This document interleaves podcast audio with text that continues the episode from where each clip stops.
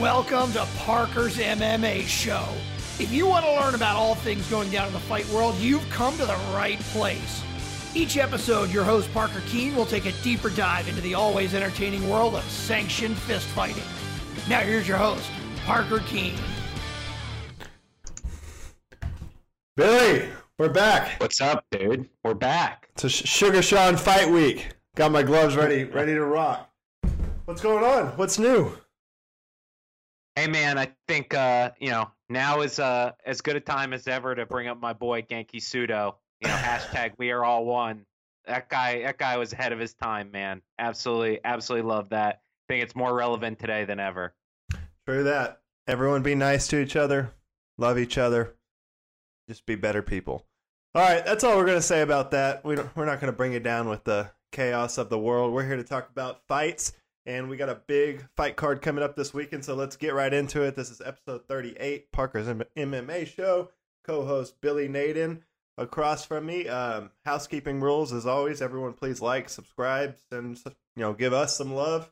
When you're giving the rest of the world some love, give Parker's MMA some love. Um, all right, so Billy, let's get into it. Episode 38. We've got um, we're going to cover Tyron Woodley's fight last weekend against Gilbert Burns, UFC Fight Night, um, the first card back at the Apex.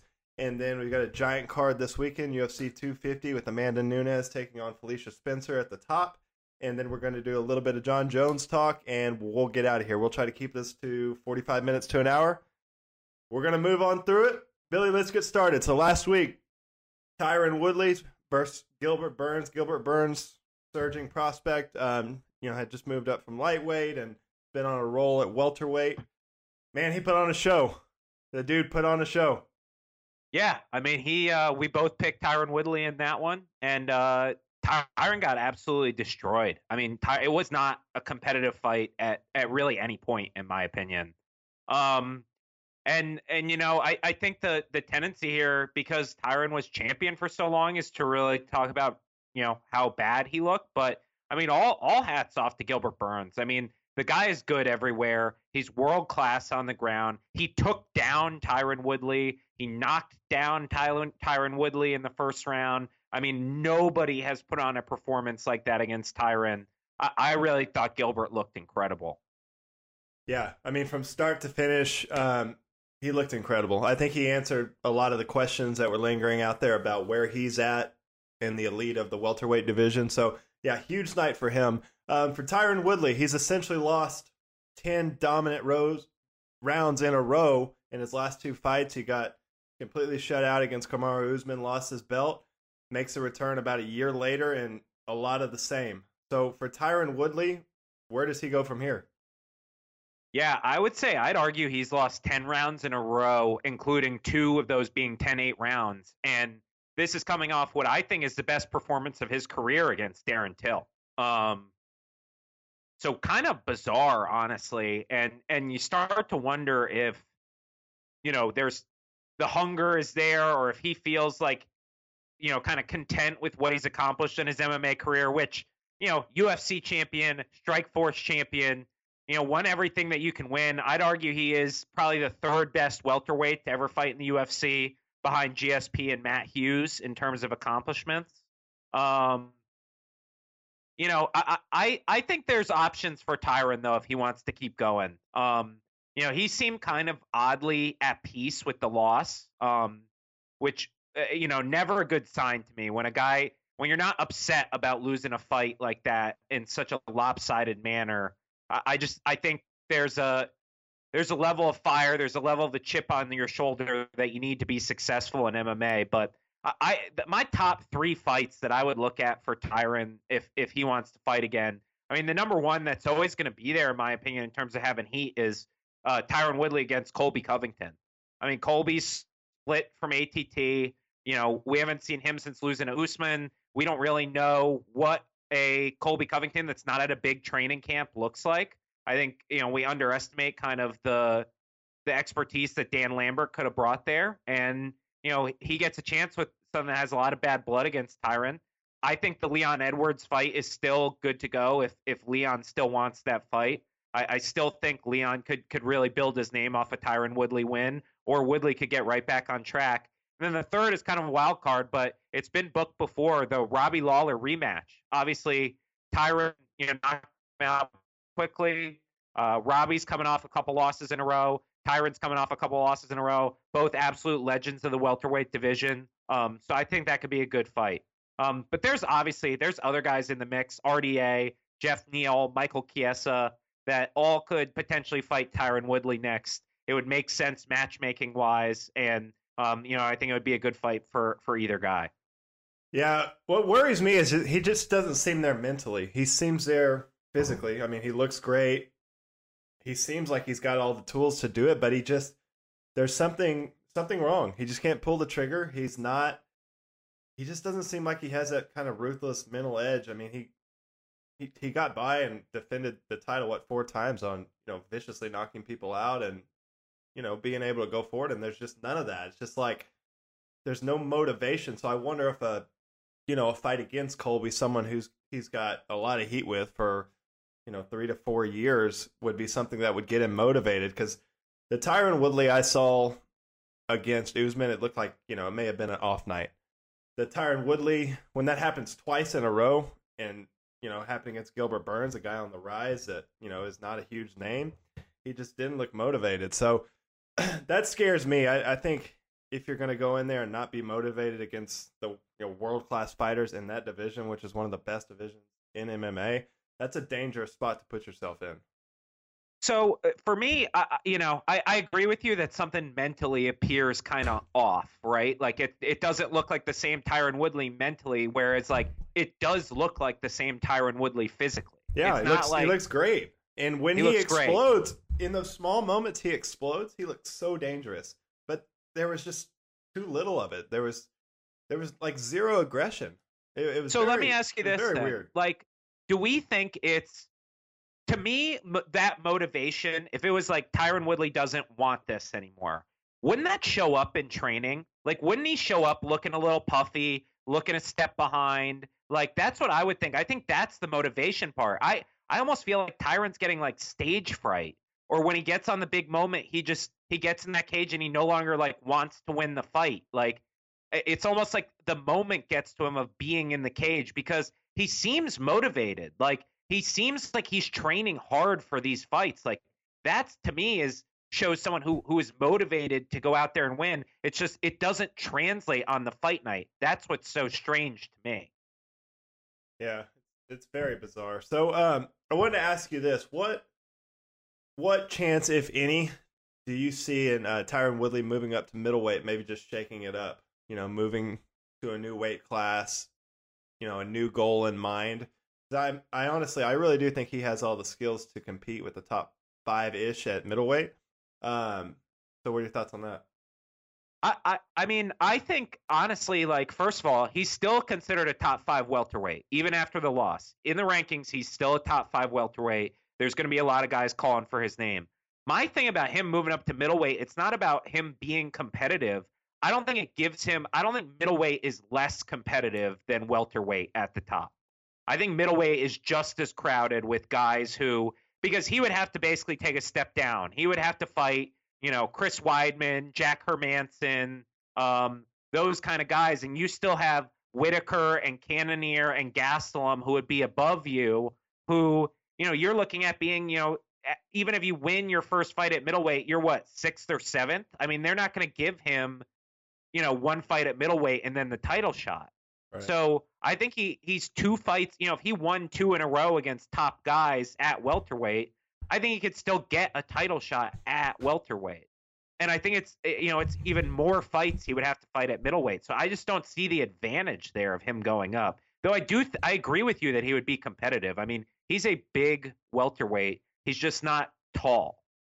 Yeah, it is bizarre, but um, you know, as bad and as lackluster of a performance as T Wood put on, um, I I totally agree with you. I think it was also a case of Gilbert Burns looked incredible. The dude, he does everything well. His his striking has gotten unbelievable. Um, man, he does everything well. He he's going to be a very very big problem because no one in that division wants to take him down. His jiu-jitsu cr- credentials are you know, probably the best in the UFC right now, maybe outside of what Demian Maia. So it's not like you want to take this guy I down. think Burns. I think Burns has better jujitsu credentials. Like his resume is, I think, better than Demian Maia's is actually. Yeah, and uh, I mean, it seems like ever since he got, how long has he been with Henry Hooft? They, I heard a lot made about that. Um, you know, just the evolution that his striking game has taken on because that dude, he's a dangerous fighter. You, if you look at the How top about his five, striking defense, Parker? Yeah. Like, how many times during that fight did we watch Tyron Woodley try and throw one of his patented right hand bombs that he lands? Tyron Woodley lands that punch in every fight. In every fight he's ever had, he's landed that punch. And Gilbert Burns made him miss over and over and over again. Tyron missed with that right hand a dozen times in that fight because Gilbert Burns was able to manage that distance so well. And he was hitting Tyron no problem. yeah. So I guess Gilbert Burns steps in as the number one contender behind Usman now. So my point is, I mean, you look at the top five. You've got Woodley, who he just dominated. Leon Edwards, who you know I think their striking's even. George Masvidal, striking's relatively even. Colby, his oh, striking's see, even with. That's where I disagree. I think think so? Masvidal is, is a world's better striker than Okay, so I, I'll give you Masvidal, but you look at Leon Edwards, Colby Covington, Usman. I think Gilbert Burns is a better striker striker than all of those guys, and no one wants to take him down. You go to the ground with that dude, you're gonna get finished. So this guy's this guy's dangerous. He's he's not a, a huge name yet, but he's very very dangerous. Creeping into that And here's here- here's what's going to end up happening with him. Like I actually think this helps Masvidal because you know who sure as hell does not want to fight Gilbert Usman. Burns? Usman. Kamaru Usman. Yeah, yeah, and they're There and they've got the thing. Yeah, they're teammates as well. But I, you know, I, I don't think he wants that fight after seeing what what he just did to Woodley. And Gilbert Burns being respectful about it in the post-fight interview, but you know if he's saying like I want Kamaru Usman, I like the guy, he's a good guy, but I want his belt. Gilbert Burns knows what happens in the gym when they spar. He knows what happens. They both know what happens. Like he's not calling for that fight like that. He's not saying like, look, we had our back and forth, blah blah blah blah blah. He's saying like, no, like I know I'm gonna take this guy's belt. I know I can beat him. They, you know, they've had those moments. It's like you know, like Bisping knew he could beat Rockhold because they had sparred before, and he and he knew he was better than him. He knew the tells.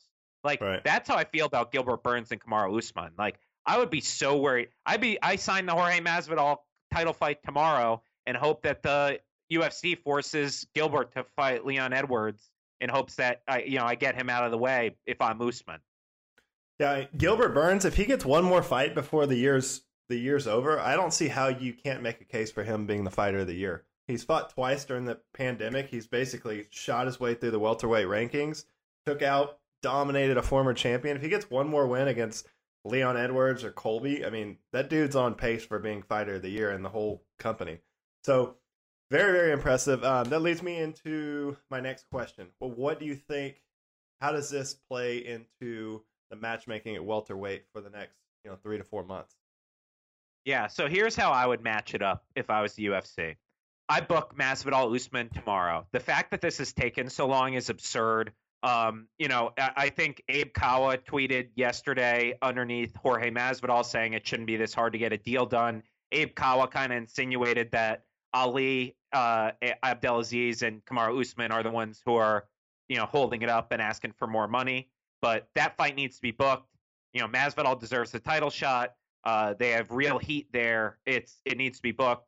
Uh, I would do I would do Leon Edwards against Gilbert Burns. I think it's a fascinating fight. I think it's two really well balanced fighters, two guys who are on rolls, who are you know their names don't carry a ton of value right now, but um, you know I, I really like that fight. And then I book Woodley against Colby Covington, and I just let these guys kind of kind of ride it out. And you know if it's three losses in a row for for Tyron, then um, you know I, I think he starts thinking about retirement. Um, to be honest, and you know if if Colby loses, you know nobody's going to be upset, especially not the uh, the Tyron fans out there.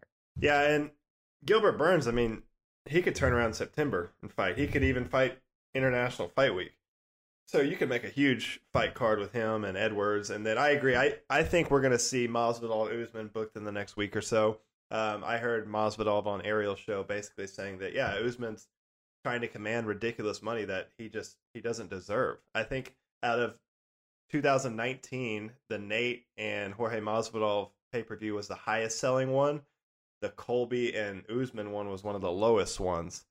Um, so uh, just some money there. You know, you got to be realistic with what you can command. But uh, I think they'll get that worked out. So, all right. Um, what do we got next? Let's move on to the rest of the card. Um, it was honestly, it was some fun fights. There was, you know, a lot of kind of no name, up and coming guys that you know a lot of people haven't heard about, but we had a lot of fun fights.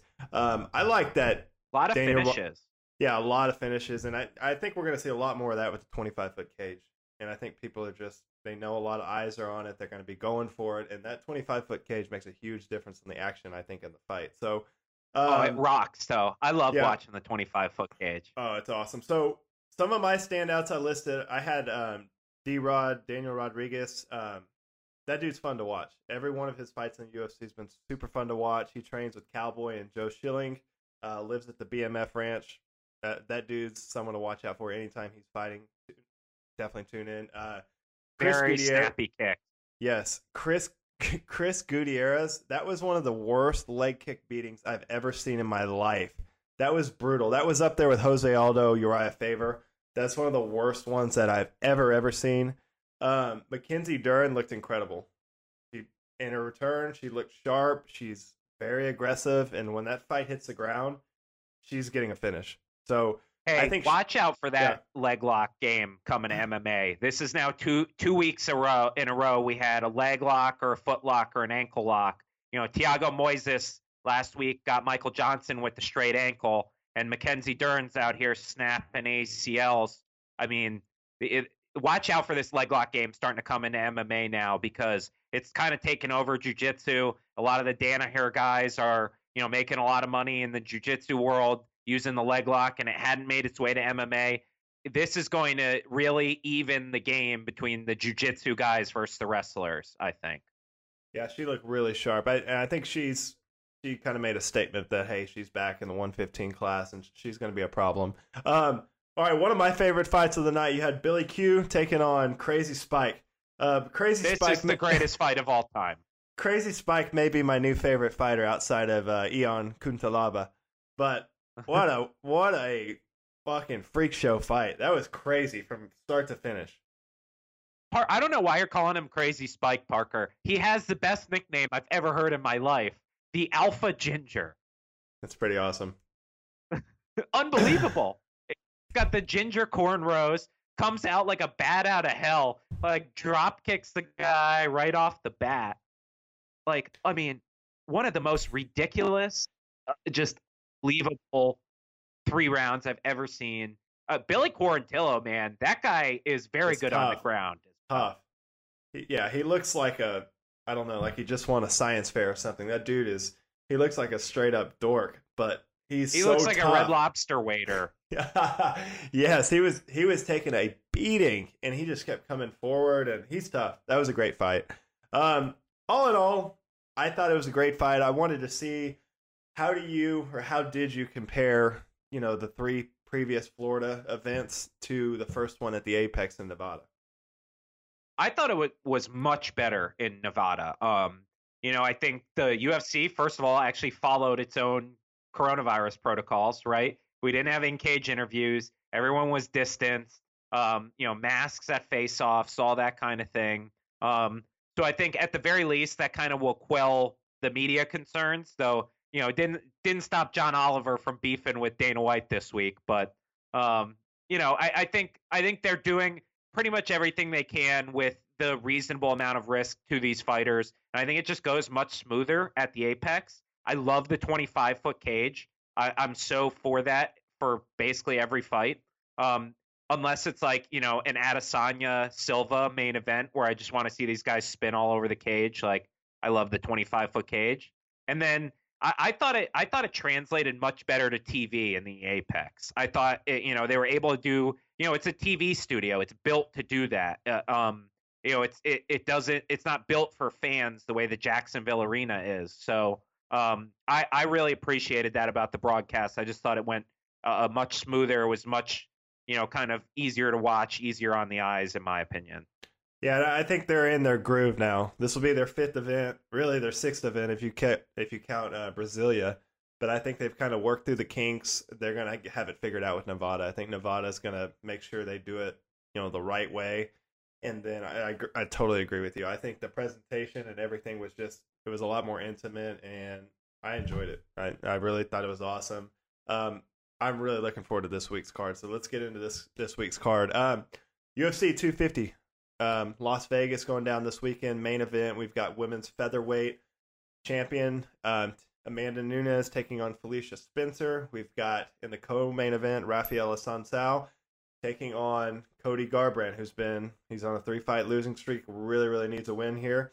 And then we've got um, Aljamain Sterling versus Cory Sandhagen, which to me is a people's main event. This is a this is a great fight. This is probably the fight I'm looking forward to the most. Um, at welterweight, you've got a fun fight. Neil Magny taking on Anthony Rocco Martin. Um, that should be a bang, freaking banger. Both of those guys fight at a very high pace. Very, very tough guys, very skilled guys. And then the Sugar Show's back. Sugar Sean O'Malley coming back, opening up the main card, taking on former WEC champion Eddie Wineland. Uh, really, really excited for that. So that the main card is absolutely stacked. I I love that main card, and let's get right into it. So, in the main event, we've got Amanda Nunes, who's now on a ten fight winning streak, taking on Felicia Spencer. Um, Felicia Spencer was a former Invicta 145 champ. Her really only pro loss is to Cris Cyborg. Um, you know, tough fighter. What are your initial thoughts on this fight? Yeah, I think um, I think Felicia is is really game. Actually, I, I I think she is absolutely the number one contender at 145.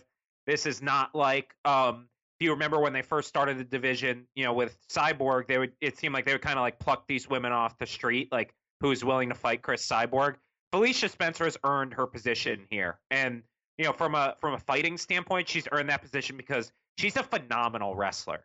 She's a, a one a true 145 pounder. She uses her weight. She she has great takedowns. She gets fights to the ground and she uses her ground and pound to finish fights, or she gets submissions after she's softened up her opponent a bit. Um, you know, if and if she's gonna win this fight, it's gonna be on the ground. She has to get this fight to the ground. You know, on the flip side, if Amanda's gonna win this fight, it has to be about the striking. It, you know, Amanda is a world's better striker than Felicia. Felicia's a bit of a brawler. She throws some, you know, winging hooks. She tries to get inside. She basically uses her her boxing to set up her wrestling. Not a big kicker. Uh, we know Amanda Nunes is among the best Muay Thai practitioners of any any female fighter ever. Um, so for her for her to win this, I mean, she's really got to beat up Felicia on the on the feet and, and kind of keep it there because I, I think just the the weight and the top pressure of Felicia Spencer. I think if she gets a takedown early, she'll be able to hold Amanda down for at least a round if she's able to do that. Yeah, I agree. I I see this fight going into the later rounds. Um, you know, I, I think Felicia Spencer's super tough. I agree with you. I think she's going to use her grappling. She's going to try to maybe get Amanda up against the fence, make it kind of a dirty fight, not give her the space to strike.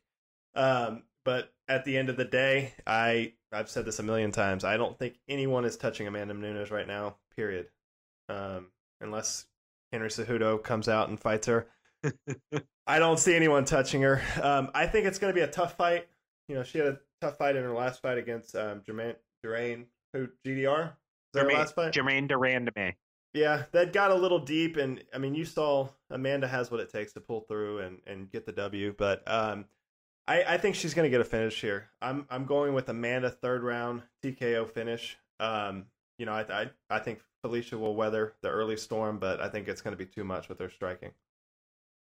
Yeah, I uh, look if Amanda Nunes ends up knocking out Felicia Spencer, I won't be surprised. I, I'm gonna take I'm gonna take Amanda by decision here. I think Felicia's tough as nails. I, I think she has taken some real, you know, if you go back and watch the Cyborg fight, I mean, she takes an absolute beating from Cyborg and and just keeps coming forward. Um, and I I think she'll be able to use her grappling more against Amanda than she did against Cyborg. Amanda's not as big as Cyborg. Um, you know, not that Amanda doesn't have amazing grappling and takedown defense and all that. But you know, I I I think Felicia will get a takedown in this fight. Um, and I, I just see Amanda winning by decision. But I, I really I hope this is at least a showcase for Felicia Spencer because she is a really tough fighter. She's a really deserving fighter, and you know, it's tough to see someone come up against such a dominant champion who's so good and kind of be you know uh, like labeled as you know a can or you know just kind of a walkover opponent when Felicia Spencer's decidedly not that type of fighter. Yeah, no, I agree. So, all right, so we're both going with Amanda. What what do you think's next for Amanda after this fight? Ooh, uh, uh you know, I I think they're I I think they put Amanda on the shelf for at least a little bit. Uh, you know, after this fight, and you have to let some of the things sort themselves out at at 135. Um, you know, I think like that GDR Holly Holm generation of fighter, um, kind of got to fight the Aspen Ladds of the world, and you know, I know GDR already fought her. I'd like to see Ladd fight Holly Holm.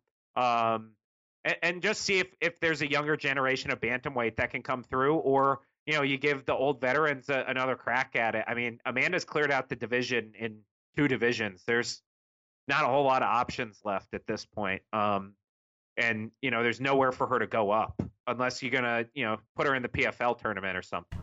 Yeah, Kayla Harrison or a rematch with Cyborg. Um, I I kind of think Megan Anderson will be next. Um, you know, but outside of that, I I agree. I think you got to kind of let those two divisions play themselves out, see if anyone rises to the top, and then you know try to sell another Amanda fight. Because if she goes in here and just starches Felicia Fisher, Spencer, sorry, um, yeah, I mean, I'm not clamoring for her to fight any of the, these other girls right away. So, um, all right, we both got Amanda. Let's move on. Um, the co-main event, we've we've got Cody No Love, um, Garbrandt making his return against um, Assunção. Uh, this is very similar to how I saw Tyron Woodley last week. Um, even worse. I mean, Cody is he's a guy, young guy, still he's 28 years old, former champion. Um, you know, his performance against Dominick Cruz was probably one of the top five, top 10 performances I've ever seen live. Um, I'd put that up there with like Conor versus Eddie Alvarez. There was just something special about him in that fight. And since then, we haven't seen it.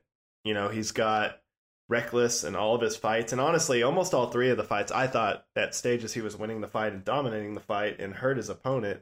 But he just got dumb and got re- reckless and rushed in and got finished in all three of those fights twice against TJ and one against Pedro Munhoz. So Cody's kind of worked himself into a pretty big hole here. Um, this is a giant crossroads fight for, for Cody. What do you think? Yeah, I agree with you. I mean, it, it it's funny. Like Cody really and Aaron Pico are kind of on similar trajectories for me.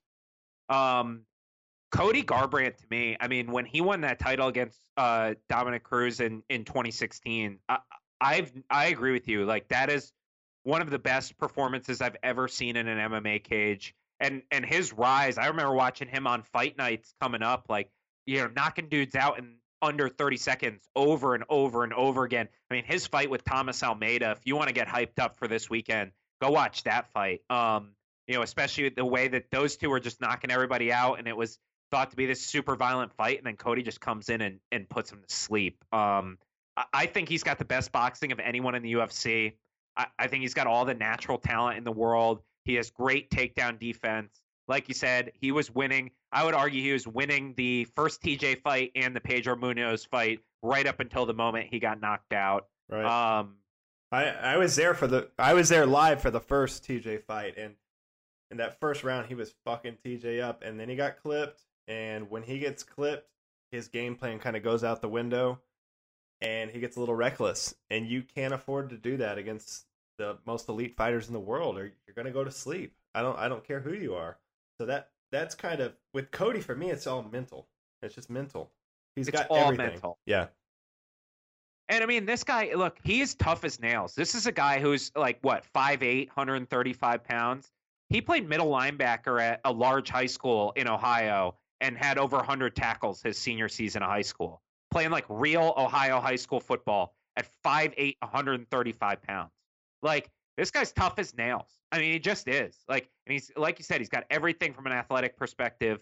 And I, I, I really think that uh, I, I, this is a guy who he could get knocked out ten times in a row, and based off of that rise to that Cruz performance, I will never give up on Cody Garbrandt as a fighter because I, I just think he's that naturally talented. He's that good when he's not, you know, being reckless. Yeah. No, um, that's the biggest thing I'm going to be looking for. Just how how is he mentally? And I think this is a fighter in particular that not having a crowd may benefit because maybe he'll be able to keep that cool, just that calm, collected air about him. Um, I think he is a guy that he gets in there, he gets clipped or he clips the guy, and he just wants to brawl. And I think he feeds off that energy. He likes to hear the roar of the crowd. And if that's not there, maybe you know he can clear his head, just stick to the game plan and do what he needs to do to get a win because that's what he needs here. He needs a win. Bottom line. So, um, tell us a little bit about a uh, Assunção. That's that's what's hard, right? Is a Assunção is almost this master at frustrating his opponent. You know, he's kind of this jack of all trades, master of none. He, you know, he's not like he doesn't have one skill that's so much better than all the others. Um, but he's you know really crisp Muay Thai. He's good on the ground. He has good wrestling. Um, you know, he has great movement. Like he's always, you know, he's he's great at fighting off his back foot. That's what he's so good at as a fighter, and that's so frustrating when you're swinging and missing, and he's kind of peppering you with these one two shots, one two shots, and then comes with a high kick, and you know, before you know it, you're getting outstruck and you're losing a lopsided decision. I mean, that's the kind of fighter Raphael Assunção is. So, I mean, Cody's naturally going to push the pace, but he needs to make sure he's landing when he's pushing that pace. That's going to be the key for me to watch. Is you know, is is a Assunção able to make Garbrandt miss? Is he able to wear him out? Is he able to frustrate him? Because you know, if you just t- put these guys' feet in cement and let them slug it out, Cody Garbrandt's going to win. But if Raphael Assunção can move around and wear him out and, and really, you know, kind of piss him off in there, a Assunção I could see coming away with, you know, an easy 30-27 decision um, with Cody just kind of wondering what happened. Yeah. All right. So prediction, um, I'm to go with Cody. I, I think he's to come in there. He's had a long layoff, um, had a lot of time to sort it out, make changes to his game. And like I said at the top, he's still a young dude. I mean, he's only 28 years old. He's got another, you know, four to five years in this division at world class level of fighting. So he, I, I think he's just a guy. He's got, like you say, he's got all the talent, but he's got a long way to go, especially in the mental aspect of this game. So um, I'm going to be looking for him to make a big statement. There's going to be a lot of eyes on this. If he comes back and gets one big knockout, you know, on this huge pay per view, he's his he's just got that natural star power that I honestly think, and it it would be criminal, but if Cory Sandhagen and Aljamain Sterling go in there and have a boring fight, and Cody Garbrandt goes in there and absolutely starches the Assunção in the first round, I could totally oh, see don't them. say this. I swear to God, I I could totally see them throwing Cody right oh, back in Parker. the title mix. I Billy, I'm telling you, I'm telling you, I'm telling you, Parker, they can use don't do this to us. all right, all right. We'll uh we'll take it easy tonight, but I'm telling you, it could happen. At 125 or 135, if he goes in here and just starches the Assunção, he's going to be right back in the title mix. If Jose Aldo's getting a title fight, they could talk me into Cody Garbrandt getting a title fight. I like Cody Garbrandt to win this fight. I would pick him as one of my best bets. If you had a few dollars, say you never wanted to see again, I would put it down on Mr. Cody Garbrandt. And I'm going to take him by second round KO, but I think he gets on that mic afterwards and he calls for a 125 pound title shot after the Figueiredo Benavidez fight, and I think he gets it. That's a smart play right there because 135 right now is murderer's row. Murderer's row. Um, if Cody could really make 125, I said this a couple weeks ago, he could run that division. He could run that division here's here cody garbrandt i know you listen to this podcast i know you're number one fan of parker's mma show here's what you do you knock out Raphael Assunção on saturday night you get on that mic you say i'm in vegas we could go to the UFC PI right now, right after this, and you can see that I can make 125 safely. Call the doctor because I'm getting the UFC title shot at the flyweight division. Thanks a Yeah. lot, Dana. 50 G's, baby. Hang up the mic. That's it. Yeah. That's it. That's the call. You're in Las Vegas. If there's any question from the UFC, can Cody Garbrandt make this weight? Bring him to the PI. You have all the technology there. You have all your doctors there. You know exactly how much he has to weigh and what the makeup of his body has to be for him to make that weight safely. So bring him in, get it done, and then say the winner of the Benavidez Figueiredo fight is going to fight Cody Garbrandt for the flyweight title. Make flyweight great again. Yeah. And he's someone that could totally carry that division. Hundred percent. It is Yeah. the it is the fighter you need at flyweight to make people care about that weight class. Yeah, absolutely. So huge, huge weekend for Cody here. Um, all right, let's move on. This is, I think, both of us share the opinion. This is a fight I'm most looking forward to on this fight on this card. Uh, Cory Sandhagen, you know, rising star. I think that dude's got a lot of upside. Um, I explain him. I think he's a cross between Jon Jones and Dominick Cruz. That's how highly I think of him. And then Aljamain Sterling, uh, Matt Serra, Ray Longo guy. He's been on a nice run, four and zero in his last four. Um, stylistically, this is a really really fun fight. Um, so jump into it. You talk a little bit about um, Aljo, and then I'll talk about Cory. Yeah, I think the thing that Aljo, i i what he really has going for him, he's so long for that bantamweight division. So his kicks and his straight punches are really effective in these fights at, at keeping guys at distance. And then on top of that, you know, he's got, you know, Matt Serra, Ray Longo. I believe he's a brown belt in jiu-jitsu and, you know, collegiate wrestling. So, you know, he's a very well-rounded guy at this point, but his body type is so perfect for a lot of these choke submissions or, you know, he hit the Suloev stretch in Dallas. Um, but he's so good at that. You know, he's kind of crafty submissions for for long limb people. But you know, his kicks and his his straight punches are also really stellar. I mean, this is also a guy who you know the the only guy who's really you know definitively beat him. Um, you know, on this kind of run that he's been having is Marlon Moraes, and it was because Aljo had a lazy shot and Moraes was going to throw a kick, but you know, got stopped. Aljo basically ran his face right into his knee and got knocked out. So, you know, as long as he doesn't make mistakes, you know, it's hard to see anybody beating Aljamain Sterling at this point. Yeah, and for Cory Sandhagen, I think he's just kind of a next. He's the next generation of MMA fighter. He's a guy that's been in the gym. I think he's been at um, Team Elevation since he was like 16 years old. You know, I think he came off the high school basketball team and basically just been training MMA since then. Um, so you know, he's got a very, very unique striking style. It's kind of a mix of Tony Ferguson, Jon Jones, Dominick Cruz. It's very awkward, very hard to pin down. And the dude's, I mean, he's hard to finish. You know, we saw him. What was that fight he got? He got in a deep, I think it was an armbar and just fought it off for like three minutes and then eventually got out of it and just beat the guy to death. That was I forget crazy. who he fought, but uh, the fight I think is so definitive for Cory Sandhagen is the John Lineker fight. Yeah. That's what I think really showcases like what Cory just Sandhagen is so good at. He's him apart. impossible to hit.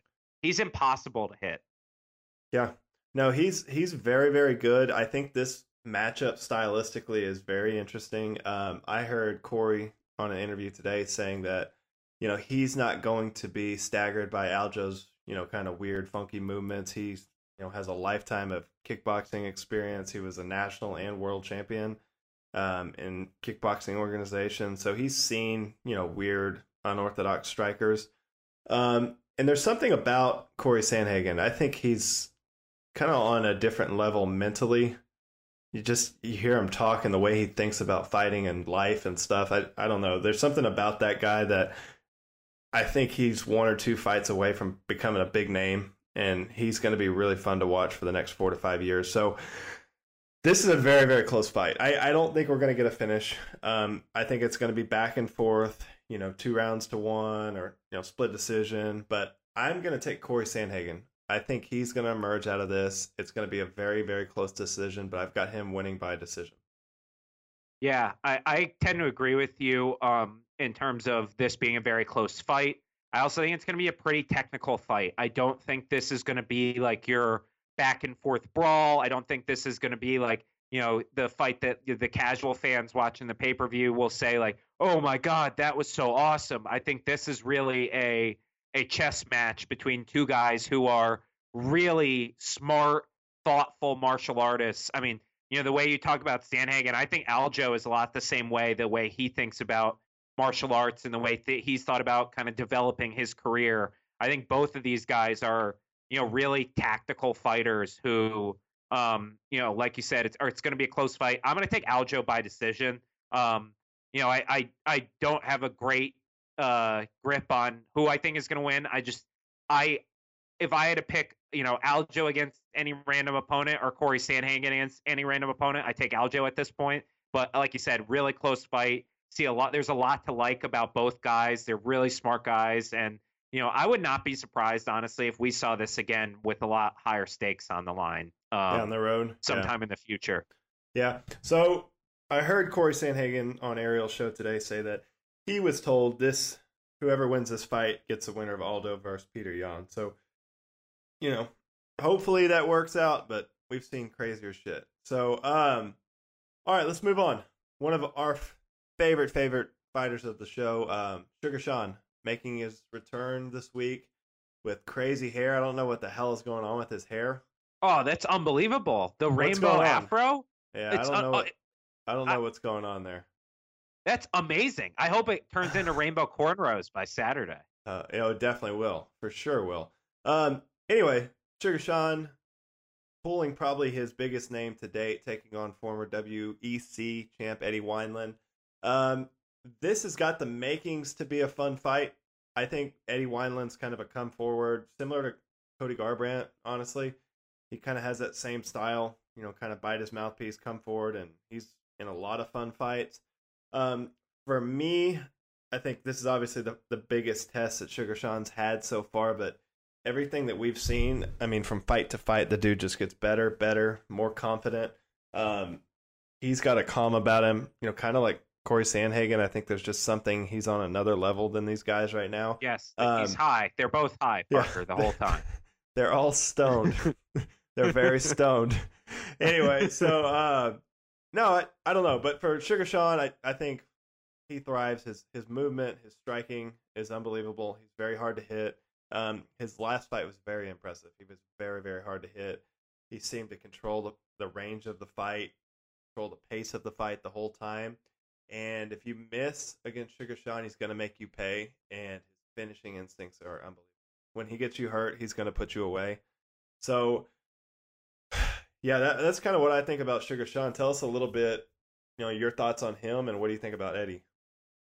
I, I feel like they're putting Eddie out to pasture a little bit. Yeah. I mean, Eddie Wineland has been in this game a long time.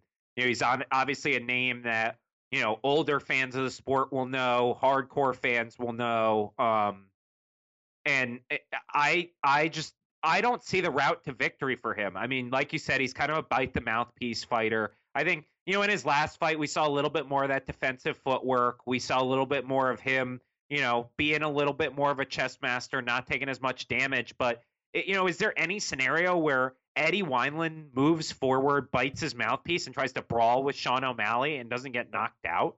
Uh, I don't think so.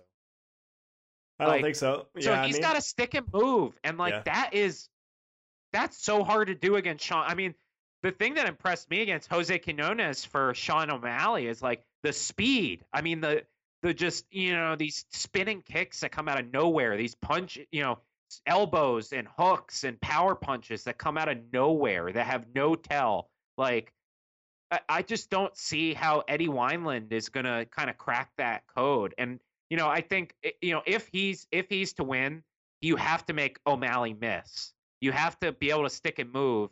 I don't know how he does that against someone who's so long like Sean O'Malley.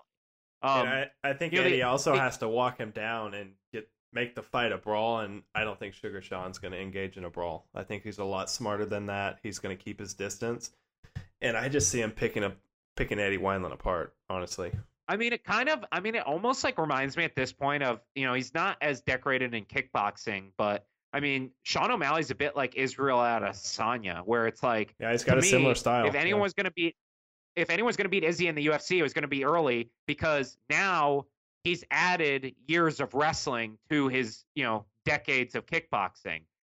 Sean is doing the same thing. Every fight that goes by, every camp that goes by, that guy's getting better and better at jujitsu and groundwork and wrestling to complement that uh, his unbelievable striking.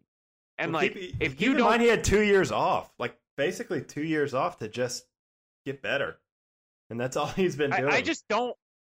I don't see Eddie Wineland as the guy to beat him. Uh, No. uh, just this version of Sean O'Malley. I, I think we're too far gone, where Eddie's on the decline and Sean is on the rise. yeah, it's a good fight to get introduce Sean to the top ten because I I think after this fight, I mean he's he's in the top ten. Let me look at the rankings real quick.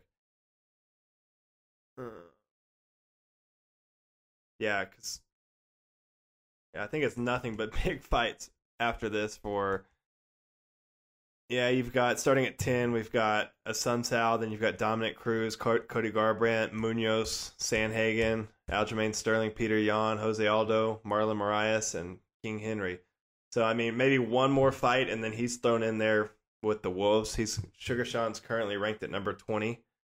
So um, yeah, yeah, this is a big spot for him and a big stage.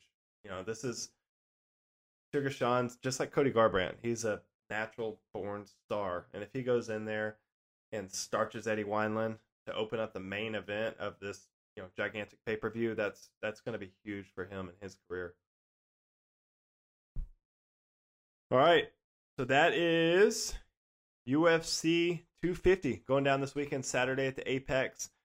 I'm excited. Billy, anything you want to add to UFC 250?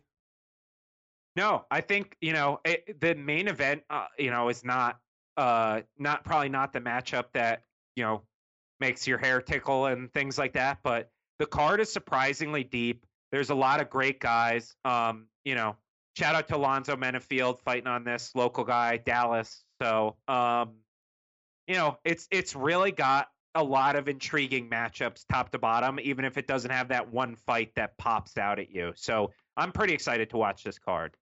Yeah, no, absolutely. All right. Let's we got one more topic to cover and then we will get out of here. It'll be a relatively short week for us. But um Jon Jones, Dana White going to war against each other. Um yeah, this is it got pretty ugly over the last week. Um you know, Jon Jones basically said giving up his belt, he's moving on. He wants to be released from his contract. Um very similar in my eyes to kind of what went on with um, Henry Cejudo. You know, bottom line, guys are really, really good, and they're they don't think they're getting what they're worth. So, break us down kind of the timeline of what's been going on over the last week and kind of where we're at right now. Yeah, so last week we covered this in depth, but Jon Jones and Francis Ngannou kind of go at it on Twitter, um, and they want to book the fight. And you know, Dana keeps saying, you know, they don't really want that. This fight's not going to happen. This, that, and the other thing. And the media is bugging him and saying, you know, we all want this fight. Why is it I think everyone happen? everyone wants that fight. Everyone, the world. Yeah. So Dana basically comes out and says, you know, Jon Jones asked for an absurd amount of money, and that's why we're not booking this fight. Jon comes out and says, I haven't asked for a single dollar amount. I have not asked for a specific dollar amount. Dana's lying. Dana comes out and says, I have the text messages to prove that Jon Jones wanted Deontay Wilder money. Um, Jon then goes on a tirade that he never asked for that. If you're going to lie about me, just release me. You already said I'm the greatest. I'm sure there's a promoter out there who would be willing to pay me. Um, just let me out. You know, regardless of who you believe or who you care, uh, you know, who you like or whatever. I, I mean, I, I think the the bottom line is like most promoters don't fight with the greatest of all time in their sport who they promote, Parker. It's just not a thing that happens. Like, I mean, point blank, period. Like, you don't see, you know, Roger Goodell does not openly come after like Tom Brady. He doesn't come out and say Tom Brady, you know, is asking for too much money. You know, Adam Silver doesn't say that about LeBron. It, it's like we go back to this like 2002 mindset of, you know, you guys are lucky to make any money at all. Like this sport has billionaire owners. This sport makes hundreds of millions of dollars in revenue. It's on ESPN for God's sakes. Like we're past those days. Like this idea of like, you know, he's asking for too much money. You know, he wants to be paid like a boxer, blah, blah, blah, blah, blah. I mean, it's ridiculous. Yeah. No, I no, I, I totally agree. I just I think the UFC's in a bad spot right now because to make gigantic fights like that, they don't they don't have any gate for the foreseeable future. So I uh, the gate is 12% of the UFC's revenue. 12%. Yeah, but, but that's they a lot when get... you've got you've got to put on Conor McGregor fights, like you've got to budget somehow for paying Conor but McGregor 30 40 million dollars a year. They can't get that lift or something close to it from the increased pay-per-view sales, the increased merch sales, you know, they have a whole Fight Island section of the UFC store for an island where nobody knows where it is. We've never had fights there. It's just Dana like talking about this like you know mythic Fight Island. They're selling $35 t-shirts in the UFC store. And you're telling me that they're hurting for money because they don't have ticket tickets in the arena? That's like, gonna be Dana. That's that's Dana's excuse for sure. He's gonna use that as an excuse. Uh, what what do you think Jon asked for, and what do you think is fair? What will what will make him walk into that cage against Francis Ngannou at heavyweight? I think Jon I think Jon said he wanted to make more money, and Dana said you make enough money. I think Dana is genuinely as much as like the MMA world is really wants to see Jon Jones against Francis Ngannou. The sports world is not really talking about it. The the the people who talk about when Conor McGregor fought Cowboy, the people who used to talk about when Ronda Rousey fought, who used to who talk about Jon Jones against Daniel Cormier, they're not asking me personally about Francis Ngannou and Jon Jones. So if I'm Dana, I'm sitting there thinking to myself, if I guarantee this guy a certain amount of money, like I'm nervous I'm not going to get it back in pay-per-views. That's what he's nervous about. And I don't know what Jon asked for. I don't know what Jon wants. I know he said he makes about five million dollars a fight. Um, you know, I think I don't think he could command thirty million dollars the way Deontay Wilder could for uh, the way that the Wilder Fury pay per view sold and the revenue share in boxing doesn't work the same as MMA. But you know, to to ask for a raise to go fight Francis Ngannou instead of a guy like Dominick Reyes or Thiago Santos I mean, I don't think that's outrageous. No, I, I think Jon's in line. I, I think they will. They're going to have to pay him more, maybe 10, 10 to 12 million dollars to get that fight. Because, I mean, for Jon, it is a huge risk. I mean, the guy's undefeated 10 years. You know, he's. I, I think he's unarguably the best fighter of all time. I, I think he's the GOAT. I think he's the man. Um, and to kind of put it all on the line to go fight this you know just boogeyman that's been haunting the heavyweight division for the last three years. That's that's a lot to put on the line, and I think you want to be paid paid for that, paid accordingly. He's not going to get Deontay Wilder money. I think Deontay Wilder made thirty million dollars last year. Um, the stat that I saw said Jon Jones has made made seven. Does that sound right or no? That sounds right in terms yeah. of purses. Yeah. So explain a little bit how how is the boxing pay structure different than the MMA pay structure? Briefly.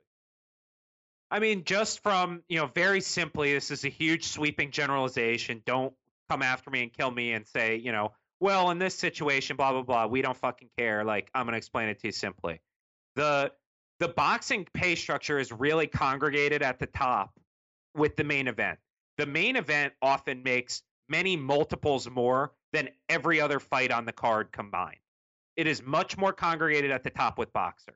If you look at a mid card, a mid card UFC fighter is going to make a lot more than the mid card guy on the biggest boxing pay per views, the right. biggest ones. Like the, I think there was, a, I remember there was a guy on the Mayweather McGregor pay per view who made two grand to fight on that card. That's unbelievable. Well, I was looking at the numbers. So last year in boxing alone, Canelo Alvarez made ninety four million dollars. Anthony Joshua fifty five million, and Deontay Wilder 30. So that's their top three earners. Um, the and top... the reason this, yeah. the reason this happens is because the UFC also acts as its own sanctioning body in terms of who is the champion. The UFC is both the promoter and the person who determines who the champion is. In boxing, you have four independent organizations who determine who the champion is, and then you have a separate promoter who is in charge of your fights. That promoter on your behalf negotiates a purse bid from each for each individual fight. So in boxing, rather than have like a set schedule of, of arenas they're going to visit or events they're going to put on like the UFC does, boxing negotiates with arenas and negotiates with networks in order to get the best possible price for their fighter. It's a totally different model. And what we sacrifice with boxing is we often, especially in the mid card, your up and coming fighters, we not we do not get to see fighters fight in the in the fights that we want to see that are competitive, that are equivalent guys, really until a belt is on the line. And that is the struggle with boxing. Whereas in the UFC, because UFC controls everything and basically has a monopoly over MMA, we get good fights on the middle card, on the prelims of all these cards. Mm-hmm. So, what, if anything, down the road could be done to provide better pay to the MMA elite? Your Jon Jones, your Khabibs, your you know Amanda Nunes is compared to the elites of boxing because the, the pay gap between the say the top five boxers in the world and the top five MMA fighters in the world outside of Conor McGregor is astronomical. You know the difference. We need the Ali Act in MMA. So what the Ali Act basically says is the promoter does not determine the champion. Like the you are allowed to be part of a promoter, you control your career. It allows you to get, you know, these purse bids that I described.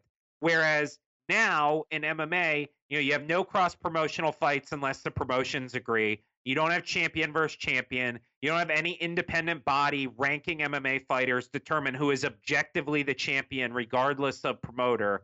If we get the Ali Act in MMA, it's a step towards having that independent governing body that would allow people to both regard themselves as legitimate world champions in mixed martial arts and also get the fair bargaining power in the marketplace to get the fights that they want and get the purses that they want. Okay. Uh, how, if at all, does this situation compare to what we think's going on with King Henry? I think it's it's kind of similar in the sense that they're both using retirement as a bargaining chip for more money. Right. Um, the difference is Jon is saying like I want to go up. I want to take on the challenge that everyone's clamoring for. I want to give the UFC this big money fight. And you guys are the ones who are holding it back because you don't want to pay fair value for the risk that I'm taking with my health and my career. What Henry is doing is basically saying, I think I should be a bigger star than you're making me out to be. Mm-hmm. And so I'm not going to get paid what I want to get paid to step in this cage. I'm going to move on with my life. So it's different motivations, but the same tactic to accomplish the same goal. Well, what I will say is the bottom line is Jon Jones has a proven track record. I mean, he's been one of the top UFC earners for the you know the last decade. King Henry's really came to the fold in the last two years, so I, I think there's a difference there. And just you know, you look at their track record over time.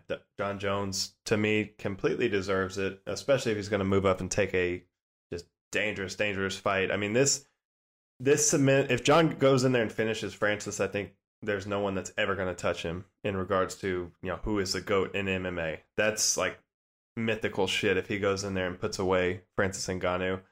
Um, Here's right, the so, thing: if yeah. he finishes Ngannou or beats Ngannou, yeah, no one is ever going to get to that point where they were a 205 pounder who took out the scariest man in the world.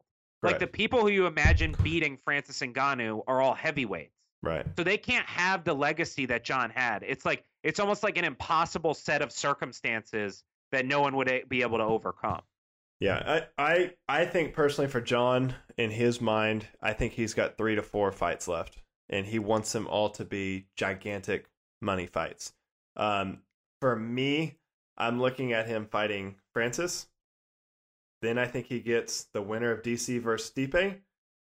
Then I think he takes a super fight with Israel Adesanya, and maybe one more fight to get his belt back at 205 if he ends up having to give that belt away. Um, and maybe that that belt is for him in Israel, the 205 championship. That's that's really the four fights I see for him. I don't see him really getting up for a Jan Blachowicz, uh, Dom Reyes, a Thiago Santos, a Glover Teixeira. I, I just don't. Those aren't big money fights. I think Jon's at a spot in his career. We've talked about it. We beat it to death, but the dude has beat three generations of elite light heavyweight fighters, you know, convincingly. And I think he he feels like he needs to cash out. You know, he's lost a lot of money over his career. A lot of it, you know, is his fault. The bottom line, he's lost money in sponsorships. He's lost big fights because he, you know, didn't have his private life in order. Um, so I think he sees the next three to four years as his shot at redemption to make a shitload of money. And I think I think the UFC and him will work something out. And I still uh, retain. I, I think Francis is next. I think they've got to keep Francis busy. And outside of a fight, you know, with Conor McGregor or Khabib, I think that's probably the biggest fight the UFC can make. I think that's a bigger fight than your heavyweight title with DC and Stipe. Um, so yeah, that's where I'm at on all that. I'm going to ask you what what do you think is next for the light heavyweight division? Oh, for light, I was going to say I, I think Jon is going to pull a GSP. I would not be surprised. Unless unless Dana comes with more money, I would not be surprised if Jon walked away for a little bit, relinquished the title, and then came back later and fought at heavyweight, maybe against Francis. I don't think so because I think if you get Jon Jones out of fighting, his life's going to become turmoil. He's not. He's not all there between between. He's gonna, you know, his ears. It's gonna be Mike Tyson. shooting his No, it's going to be gun. it- it's going to be outlaw shit. You're going to see a lot of outlaw shit from Jon Jones because I think he's he's got to have that structure in his life. If not, he's going to do some wild shit. So I, I I think we have four to five more years of Jon Jones being the best fighter in the world. I don't think he walks away right now. Um, between him and Henry Cejudo, who do you feel more confident about fighting again? Jon Jones. Yeah, me too. Um, okay, so what's next for the light heavyweight division? It's obviously kind of in limbo right now until we figure out what's going on with Jon Jones. He hasn't re- relinquished his belt yet or given it up. Um, but if he did, what do you see going down at light heavyweight? I think the the the title fight becomes kind of obvious at that point. I do Jan Blachowicz against Dom Reyes for the UFC light heavyweight title. Um, you know, I know you like this fight as well. Thiago Santos against Glover Teixeira. I think it's a perfect fight. Yeah, And I, I like your idea of Anthony Smith against Corey Anderson. I think we we talked about that one last week. I I like that whether Jon gives up his belt or not. So right. um, I'm I'm totally on board with uh with how you've diagrammed out the the lightweight division here or light We're- heavyweight division. We're on the same page a lot this week, Billy. We're rolling. All right, guys. Um, that's an hour. Billy, we, we stuck to an hour. Very, very professional of us again for the second week in a row. Um, everyone, thank you for tuning in. We'll do another segment later on this week. We're going to be introducing a new segment that's going to be a little bit of a flashback in MMA history. We're going to try to do that once to twice a month. Uh, just kind of recap old fights, talk about the significance, etc. It should be a fun segment. Um, so we'll be back this week doing that. Then we'll be back next week to break down this card and look forward to future cards. Until then, everyone stay safe. Don't do anything crazy. Love your neighbor. Be friendly. Just keep living. Everyone keep living. Happy love and kindness. Love and kindness. That's my message this week. Yeah, all about all about love this week, baby. Um, uh, you know, can't wait for this. Can't wait for this card on on Saturday, and uh, you know, pretty soon here we're we're gonna get right back uh right back to um you know some some some sense of normalcy and some sense of healing, and you know I think uh you know take some time out of your day on Saturday, watch some fights, and and forget about the turmoil in the world. The Sugar Sean Show is back. Signing off. Everyone, thank you for tuning in. Like, share, subscribe, do all those cool things. Me and Billy will keep bringing the heat. All right. Until next time, everyone. Adios. See you later, Billy. Thanks for listening to Parker's MMA Show. Take a moment to rate and review on Apple Podcast or wherever you get your podcast, and visit parkerkeensmmashow.podbean.com for additional information on Parker and to stay up to date on the latest drama in the fight world. For more information and important links about today's episode, check out the show notes.